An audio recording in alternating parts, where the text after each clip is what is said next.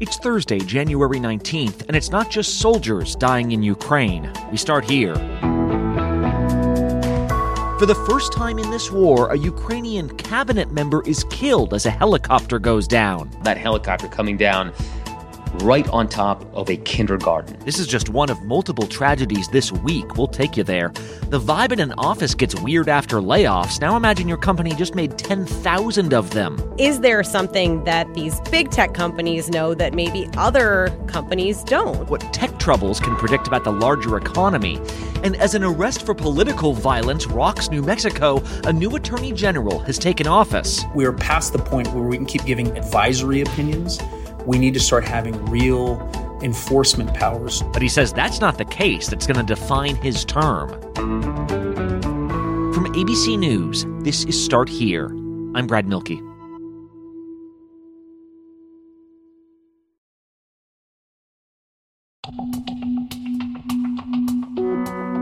Russia invaded Ukraine last year, it was counted as a victory that Ukraine's leaders weren't immediately killed. Like, that was a legitimate concern that President Vladimir Zelensky and his cabinet ministers would just be assassinated. Not only did they not lose those top leaders, though, they managed a big counteroffensive, took huge swaths of their country back, and have been so resilient that Zelensky has been able to safely go to places like Washington, D.C. to ask for help. Because we really fight for our common victory against this tyranny. And yet it was yesterday, 11 months into this war, that Ukraine lost its first cabinet minister as a helicopter crashed down with much of the interior ministry inside.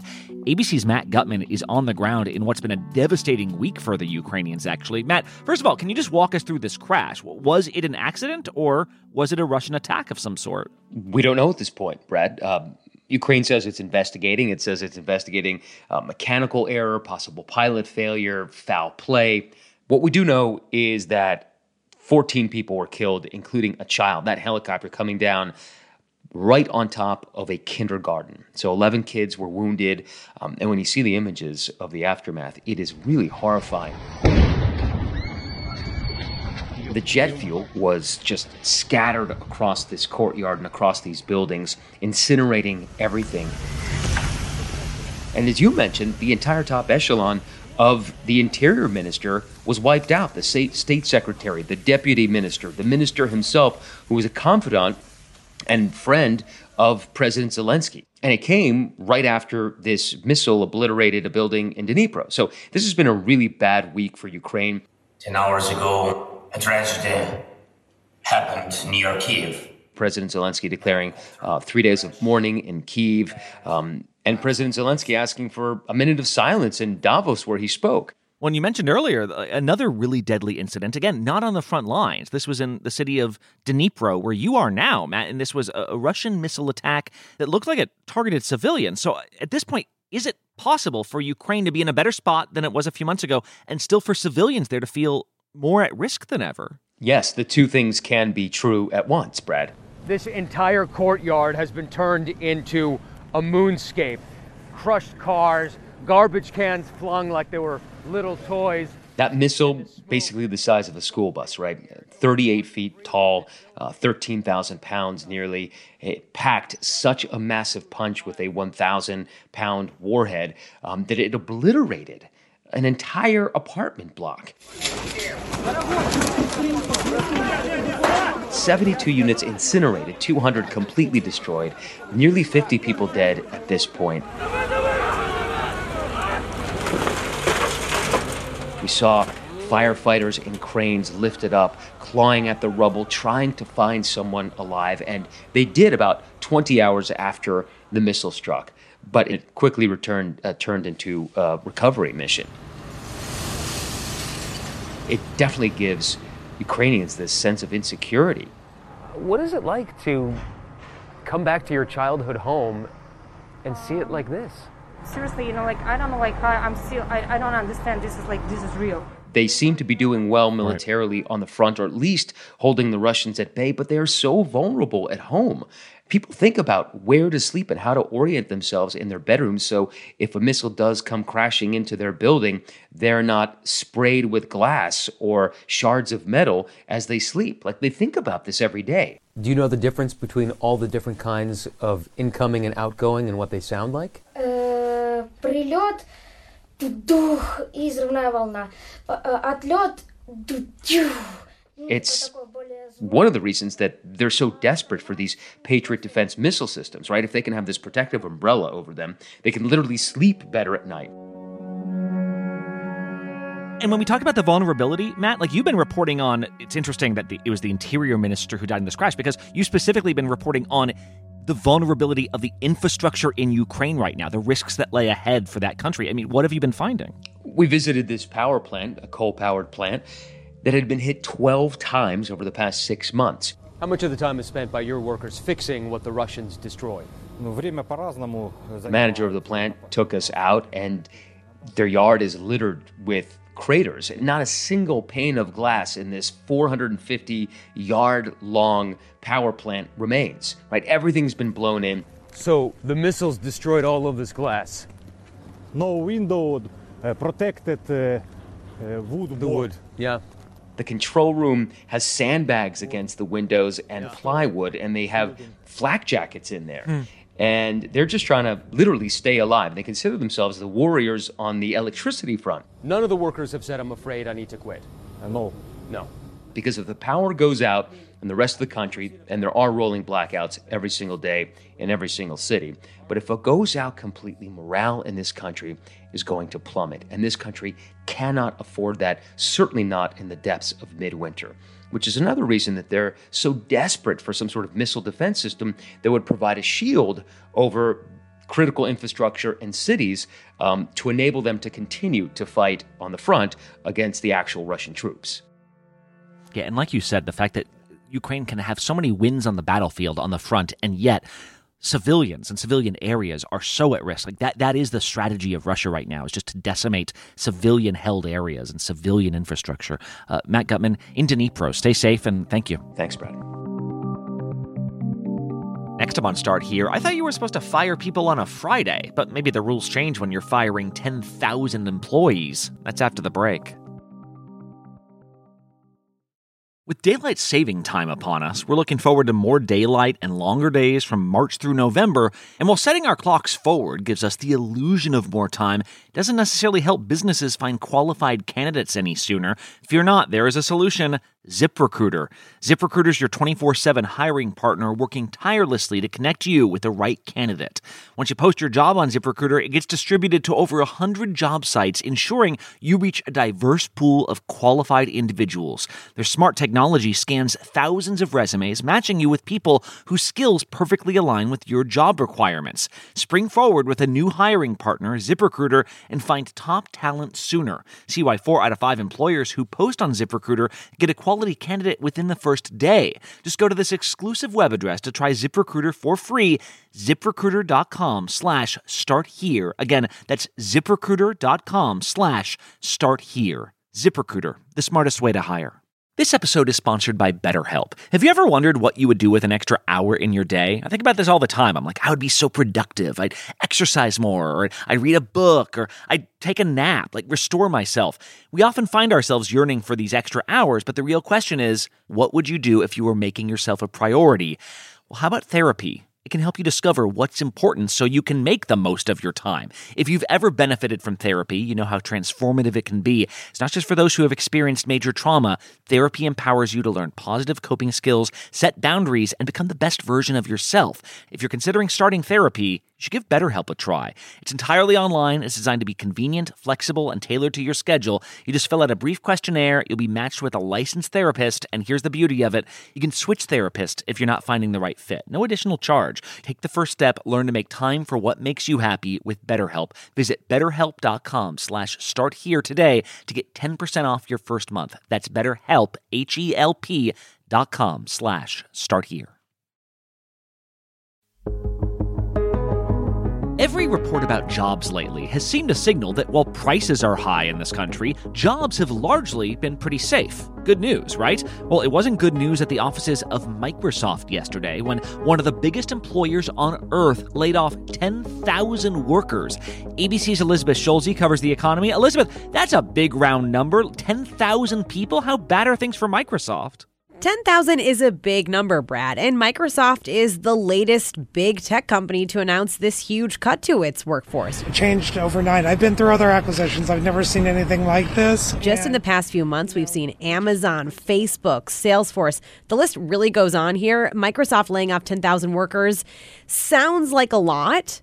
When it comes to a company this big, though, Brad, Microsoft points out it's still about less than 5% of its total workforce. The hmm. company has hired 75,000 workers just since 2019. So, a lot of what's happening here is these big tech companies have been going on a hiring spree. With people working at home, people have had to adopt new technologies those new technologies are not ones that are necessarily going to be dropped when we go back to the office. This was accelerated by the pandemic when there was this so called digital transformation, a lot of people moving their lives online, moving their work online, and they had to make up for this increased demand by hiring on more workers. What's likely to be uh, a, a, more incrementally challenging period in demand uh, from the macroeconomy versus the last two years. Now, those companies coming back down to earth a little bit. As one tech analyst put it to me, the clock has struck midnight here on this hyper growth stage for these big tech companies.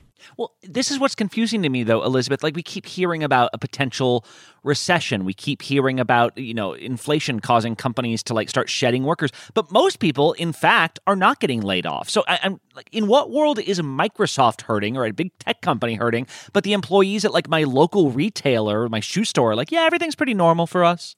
Right. So I think there's a couple of important things to keep in mind here. The overall data, you're absolutely right, does not show a huge surge in unemployment does not show jobs getting lost at a massive scale in the United States. In fact, we are still adding jobs. 200,000 jobs were added to the workforce as of December. That was across industries, healthcare, retail, manufacturing. We saw more job gains, and a lot of businesses are still struggling, in fact, to find enough workers. I got here, the ropes were up. There was no personnel to help me. No Southwest people greeted me.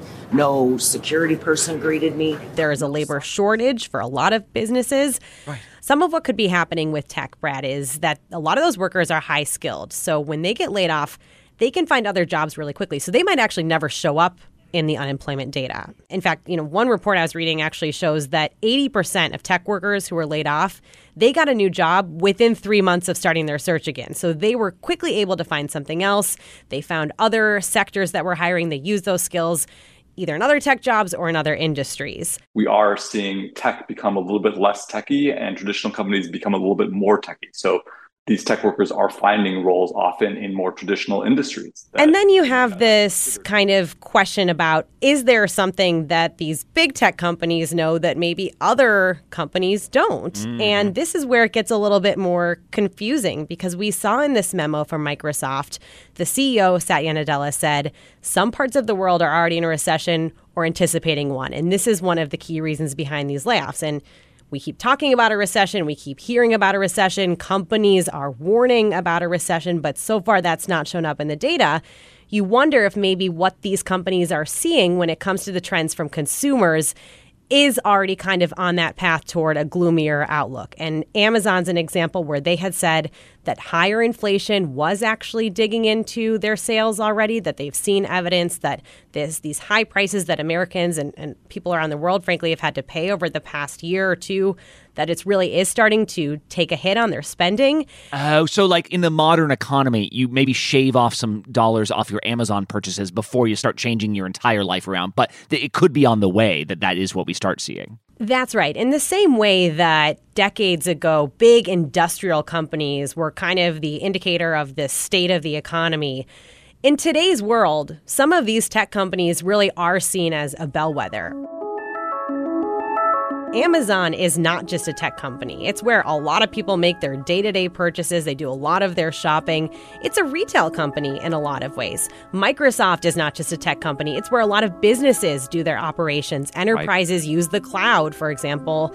These are massive companies, the biggest companies in the world. So if they're saying they're seeing a slowdown in demand, it is worth listening to because they have a pulse on a lot of consumers and a lot of smaller businesses that might start to feel these effects that they're already feeling at that higher level. Yeah, and then there's the stuff that's clearly just tech companies, right? Like Twitter is auctioning off all of this stuff from its offices right now, like espresso machines and all these like neon bird lights and things, like things only a tech company WeWork type space would have needed in the last 10 years. All right. Elizabeth Schulze, thanks so much. Thanks so much, Brad. In the last couple years, we have seen a new type of prosecutor arrive on the scene in more progressive areas. We have to look at how we as law enforcement, I'm including in that, can build trust, heal the divide. From local district attorneys to state attorneys general, there is a whole movement of more progressive prosecutors that want to focus on civil rights just as much as the traditional cops and robbers and drug arrests type of cases. We were using jail as the remedy for every single problem. And I just said I didn't want to do that any longer. New Mexico just got a new attorney general. His name is Raul Torrez. Torrez. He's a Democrat.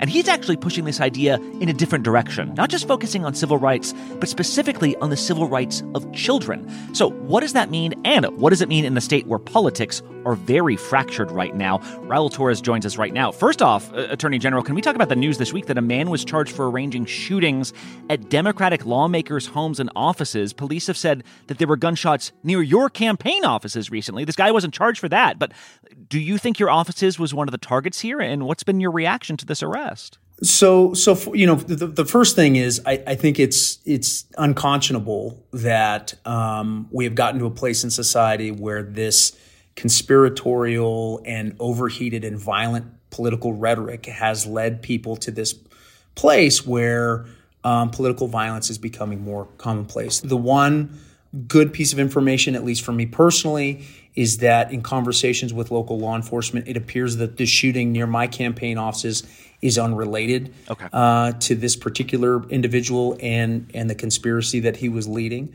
That said, I think we are all a lot more mindful of the new security considerations that we have. And I'm actually working with the Secretary of State to see if we can provide additional security over the personal information of people who run for elected office. I think we we just can't ignore the reality anymore. But but really, what I what I hope this will inspire in not just elected officials but in the public at large is a dialing back of the rhetoric. We have to break this cycle where we start thinking about of our political opponents as as enemies. Wow. Well, glad you're okay. And of course, now you're the top prosecutor in the state, so I'm sure we'll be hearing from you more on this. Yeah. Um, can we talk about sort of your priorities coming into this administration? You took over on January 1st.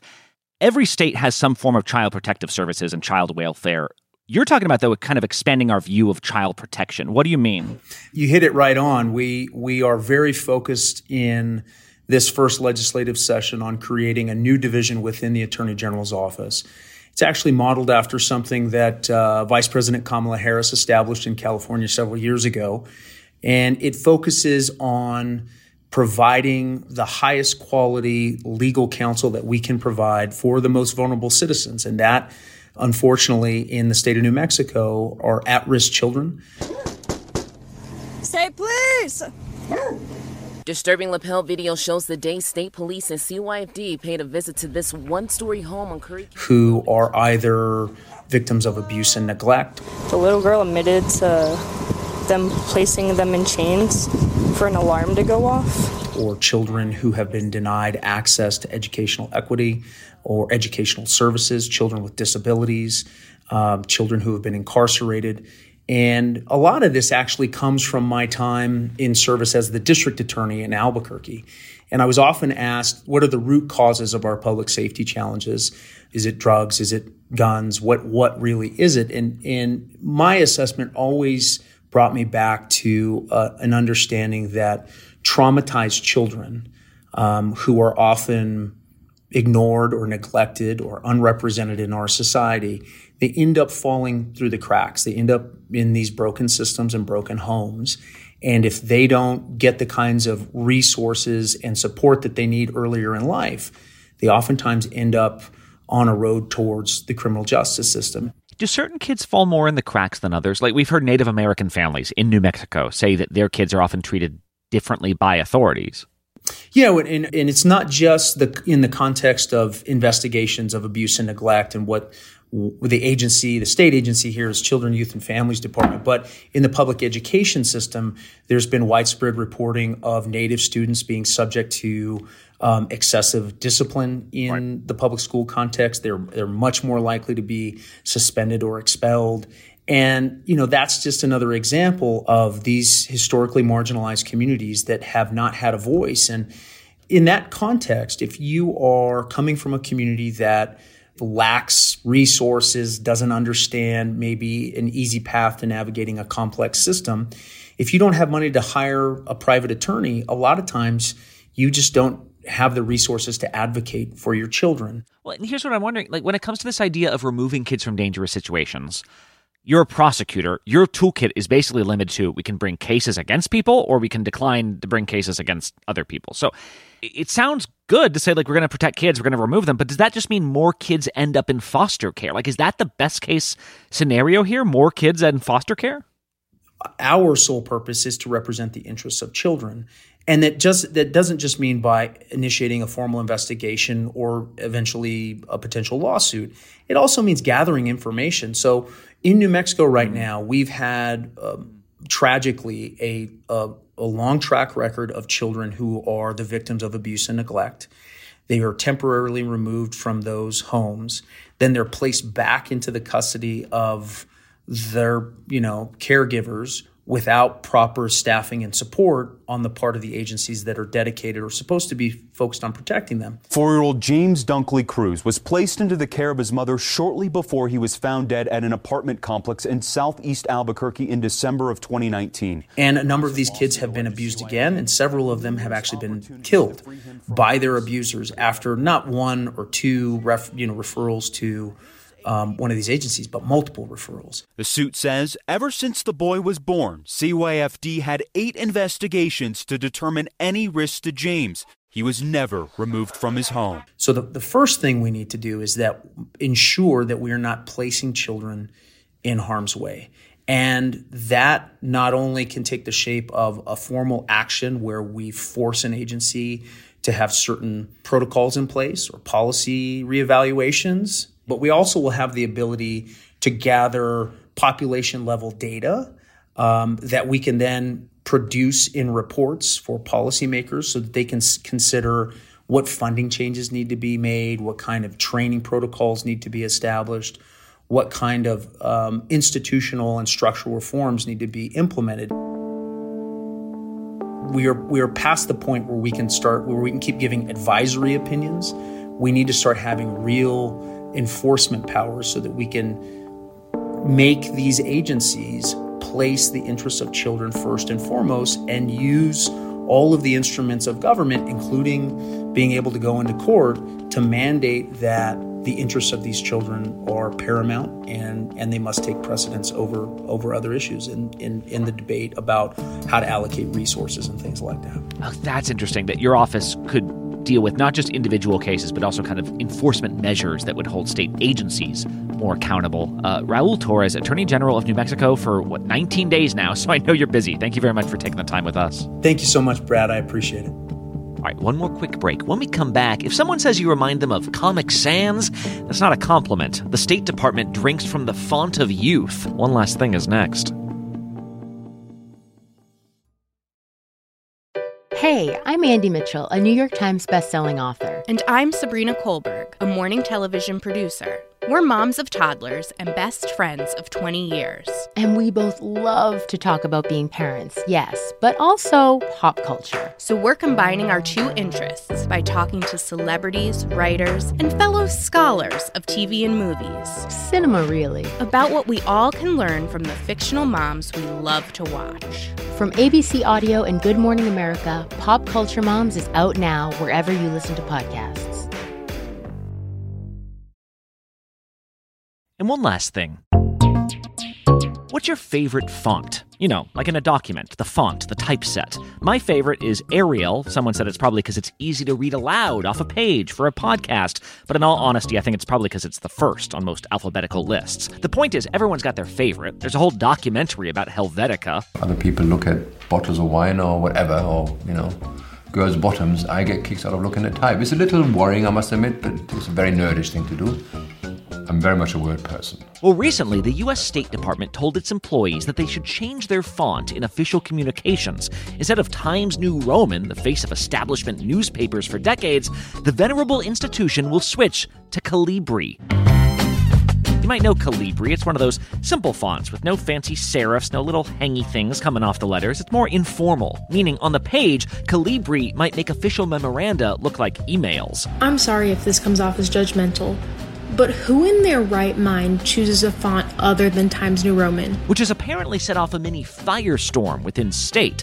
Some Foreign Service officers called it a sacrilege, the way an SNL bit once described a huge movie like Avatar putting its title in papyrus font. I don't even think this is literally papyrus. Maybe that was the starting point, but they clearly modified this. But whatever they did, it wasn't enough!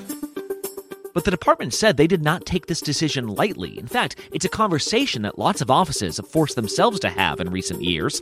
For one, serif fonts. Remember, those are the ones with a little extra strokes, the extra feet on the bottom, the hanging things on top. They look good in a newspaper, but they're tougher to read on a screen. The New York Times does not even use Times New Roman anymore because everything started seeming too crunched together which the State Department says is not just an aesthetics issue, it's an accessibility issue. If someone has a tough time reading, extra spacing helps, larger font helps. Certain fonts more easily deciphered by screen readers, which read text aloud for those with visual impairments. Sure, give me Calibri font. Just don't give me Comic Sans. Now, the new standard issue memo from State is supposed to be Calibri, size 14 font.